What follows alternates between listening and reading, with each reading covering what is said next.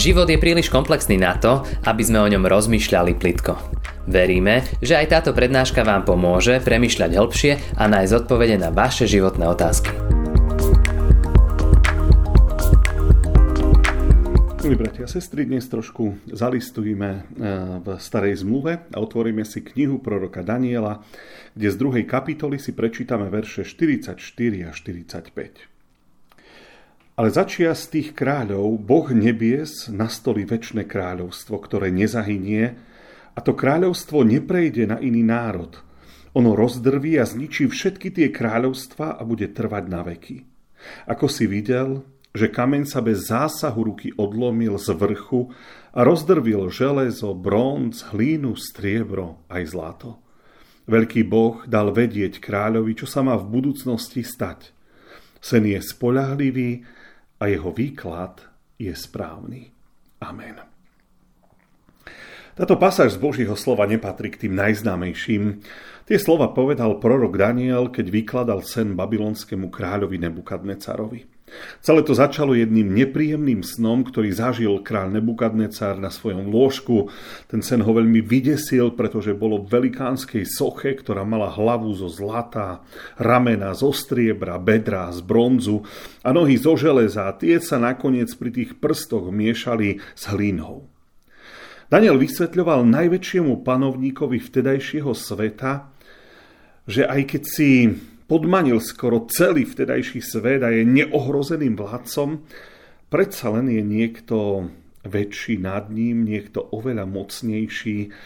A, a nie je to on, kto má v rukách e, životy ľudí tento svet. Ten sen bol o tom, že po babylonskej ríši príde iná ríša, ktorá premôže tú babylonsku, potom ďalšia, ktorá bude ešte väčšia a nakoniec príde ďalšia, ktorá bude akoby zo železa a bude z tých štyroch najrozsiahlejšia aj najmocnejšia, ale aj tá nebude na zemi navždy. Aj ona bude mať svoj začiatok a potom príde aj jej koniec. Pravdepodobne sa tie slova kráľovi Nebukadnecarovi počúvali veľmi ťažko. Bol jedným z panovníkov, ktorý zveľadil a vybudoval Babylon a teraz si musel vypočuť od mladého muža Daniela, ktorý mu vysvetľoval, že jeho ríša nie je až taká výnimočná a že príde čas, kedy ju pohltí nejaká iná, ktorá bude ešte mocnejšia ako tá jeho. My dnes už vieme, o ktorých ríšach prorok Daniel vtedy Nebukadnecarovi hovoril. Babylonskú ríšu porazili Méďania a Peržania, potom prišiel veľký dobyvateľ Alexander Veľký a s ním mocné Grécko a nakoniec tá najväčšia z tých štyroch bola tá rímska ríša. To proroctvo sa v priebehu nasledujúcich 500 rokov naplnilo do bodky, presne tak, ako ho Daniel vysvetlil. No najpodstatnejší na tom proroctve bol práve ten záver, ktorý som vám prečítal. Doteraz bola vždy reč o ľuďmi vytvorených kráľovstvách, o svetských ríšach, za ktorými vždy stal nejaký mocný a úspešný človek. Tie ríše boli ľudským dielom, mali vždy aj veľmi podobné znaky, Každé to kráľovstvo sa dokázalo presadiť vo svete, pretože malo silného vodcu, ktorý mal svoju dobyvateľskú víziu a k tomu potreboval veľkú armádu, viedol vojny, všetky tie kráľovstva, ktoré Daniel v tom proroctve spomínal, sa vlastne dostali k moci vďaka tomu, že dobíjali cudzie územia, vraždili ľudí, zotročovali národy, okupovali iných. A to bol spôsob ich vlády, spôsob ich moci a využívali prácu iných a zveľadili to svoje, či už to boli Peržania, či Gréci, či Rímania. Rozširovali územia ozaj na úkor iných národov, zotročili ich, zničili, páchali násilie a v tom boli všetky tie ríše úplne rovnaké. A v závere toho výkladu, toho sna, začal Daniel hovoriť o kráľovstve, ktoré na tejto zemi založí Boh. Tiež ho nazval kráľovstvom, aj keď sa v mnohých bodoch odlišuje od tých, ktoré založili ľudia. Má iné pravidla, iné princípy, má úplne iné hodnoty ako tie vytvorené ľuďmi, ale má aj určité podobnosti. Daniel začal tým, že za čiastých kráľov Boh nebies nastolí väčšie kráľovstvo. Je to určitá podobnosť, to znamená, tiež sa bude nazývať kráľovstvom, čo predpokladá teda, že bude mať svojho kráľa, nejakú vedúcu osobnosť, pod ktorou e, budú ľudia žiť, ktorého budú musieť rešpektovať, prejavovať mu úctu. Kráľ je niekto, kto si úctu a rešpekt zaslúži a vyžaduje. No prvá odlišnosť bude v tom, že to kráľovstvo nezaloží človek. Teda nebude to ľudský výtvor, nebude sa v ňom striedať alebo meniť kráľ.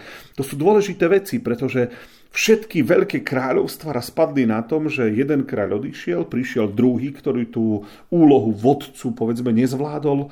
Mnohé tie veľké ríše v dejinách ľudstva padli na vzájomných sporoch o kráľovský trón, lebo sa nevedeli dohodnúť, kto bude kráľovať. Alebo jednoducho na tom, že po úspešnom panovníkovi prišiel niekto, kto to kráľovstvo udržať nedokázal. My dnes počúvame, že Daniel hovorí o kráľovstve, ktoré bude väčné, ktoré sa nerozpadne pri vzájomných súbojoch o trón, nikdy nebude prechádzať na iný národ, teda nepodmaní si ho nejaké nové a väčšie kráľovstvo. A je tu aj podobnosť v tom, čo hovoril Daniel, že ono rozdrví všetko a zničí všetky tie kráľovstva a bude trvať na veky. Podľa tých slov by sa mohlo zdať, že bude podobným spôsobom vládnuť ako ostatné kráľovstva a podobne sa dostane k moci. Že bude drviť a ničiť. Ale treba si uvedomiť, o akom kráľovstve vlastne hovoríme. Je tu reč o Božom kráľovstve, ktoré prišlo na túto zem príchodom Pána Ježiša Krista. A keď Ján Krstiteľ pripravoval ľudí na príchod Mesiáša, tak svoje kázanie začal práve tými slovami. Pokánie činte, lebo sa priblížilo kráľovstvo Božie. A prorok Daniel to takisto potvrdil vo svojom výklade sna, že, to bude začiať z tých kráľov. Vieme, že pán Ježiš sa narodil za vlády rímskej ríša, teda císara Augusta, len neprišiel s kráľovstvom, ktoré by drvilo a ničilo všetko okolo seba. Veď ešte aj Pilatovi povedal, moje kráľovstvo nie je tohto svet, z tohto sveta. To, že dokáže premôcť ostatné kráľovstva, je v tom, že ich vlastne prežilo v dĺžke svojej existencie. Dokázalo ich premôcť tým, že sa rozšírilo do všetkých končín zeme a ďaleko presiahlo hranice Veľkej rímskej ríše. Áno, to Božie kráľovstvo v podobe Kristovej cirkvi dokázalo rozdrviť a zničiť všetky ľudské kráľovstva, ale nie mocova násilím, ale vytrvalosť až do dnešných dní. Veď si to zoberte, dnes už o babylonskej, perskej či rímskej ríši čítame už iba z historických kníh. Ale Božie kráľovstvo medzi ľuďmi v podobe kresťanstva Kristovej cirkvi je tu skoro 2000 rokov. A máme zasľubenie, že tu bude až do konca tohto sveta. Božie kráľovstvo je ináč najčudnejšie kráľovstvo, akom ste kedy počuli. Keď pán Ježiš hovoril o Božom kráľovstve, nikdy nehovoril o armáde, ktorá bude zabíjať a vraždiť. Nikdy nehovoril o dobíjaní území a zotročovaní ľudí, o násilnostiach, ktoré sú také typické pre každé ľudské kráľovstvo. Viete si predstaviť kráľovstvo, ktoré by nemalo armádu, políciu, väzenie? Viete si predstaviť kráľovstvo, ktoré by nevyužívalo reštrikcie a moc k podmaneniu a k ovládaniu človeka? Predsa Pán Ježiš hovorí o kráľovstve, ktoré funguje vo svete a funguje úplne inak, ako si to my ľudia predstavujeme. V proste v Božom kráľovstve nejde o majetok, nejde o naše domy či drahé autá, nie je dôležité povolanie či kariéra. V Božom kráľovstve má hodnotu prejavená láska, súcit človeka, naša služba, naša pomoc biedným. Pán Boh si necení materiálne veci, o ktorých o ktoré tak či tak raz všetci prídeme.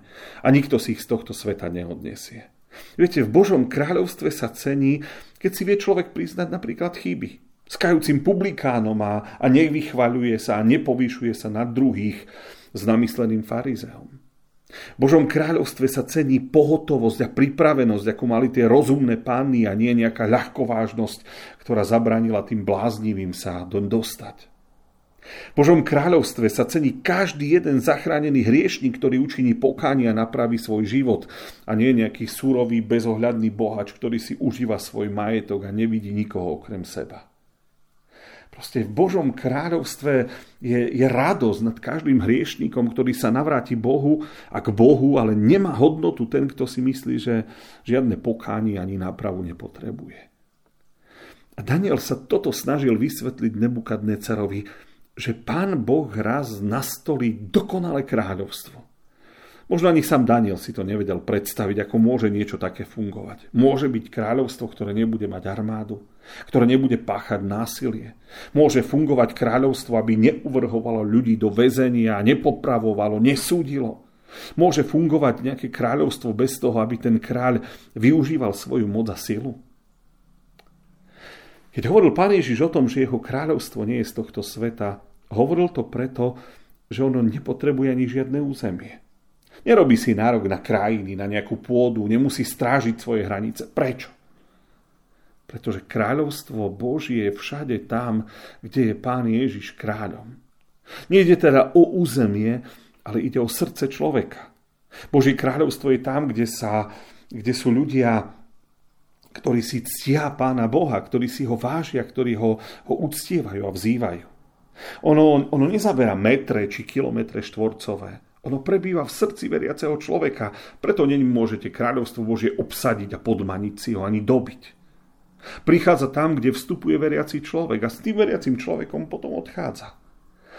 A toto bolo nepochopiteľné pre Piláta. Ježiš mu to vysvetľoval a rozprával a Pilát sa znova k tomu vracal. Tak si kráľ, nie si kráľ.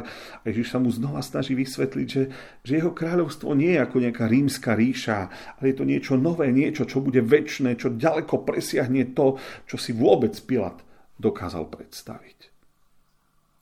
Viete, byť súčasťou Božieho kráľovstva znamená mať aj jednu nesmiernu výhodu – Božie kráľovstvo prišlo na zem s osobou pána Ježiša Krista. A odvtedy sa človek môže stať jeho súčasťou. Môže do neho vstúpiť, môže prenotvoriť svoje srdce, byť tým, ktorý podľa jeho princípov a pravidiel prežije svoj celý život. No napriek tomu, že je to kráľovstvo Božie, je tu na zemi ešte nedokonalé. Tu na zemi ho tvoríme my, hriešní ľudia. A napriek tomu, že sa snažíme žiť ako kresťania, proste nedokážeme žiť bez hriechu. Takže áno, Božie kráľovstvo na zemi je hriešne kráľovstvo, je nedokonalé kráľovstvo. No to, že som súčasťou Božieho kráľovstva na zemi, mi dáva právo byť raz súčasťou nebeského kráľovstva, ktoré bude už očistené a dokonale v nebi. To je výhoda, ktorú ako občania Božieho kráľovstva tu na zemi máme. Mohli by sme obrazne povedať, že vďaka tomu, že som súčasťou Božieho kráľovstva, mám víza do nebeského kráľovstva. A preto je dôležité byť v Božom kráľovstve a žiť v ňom tu a teraz. Amen. Ďakujeme, že ste si túto prednášku vypočuli do konca.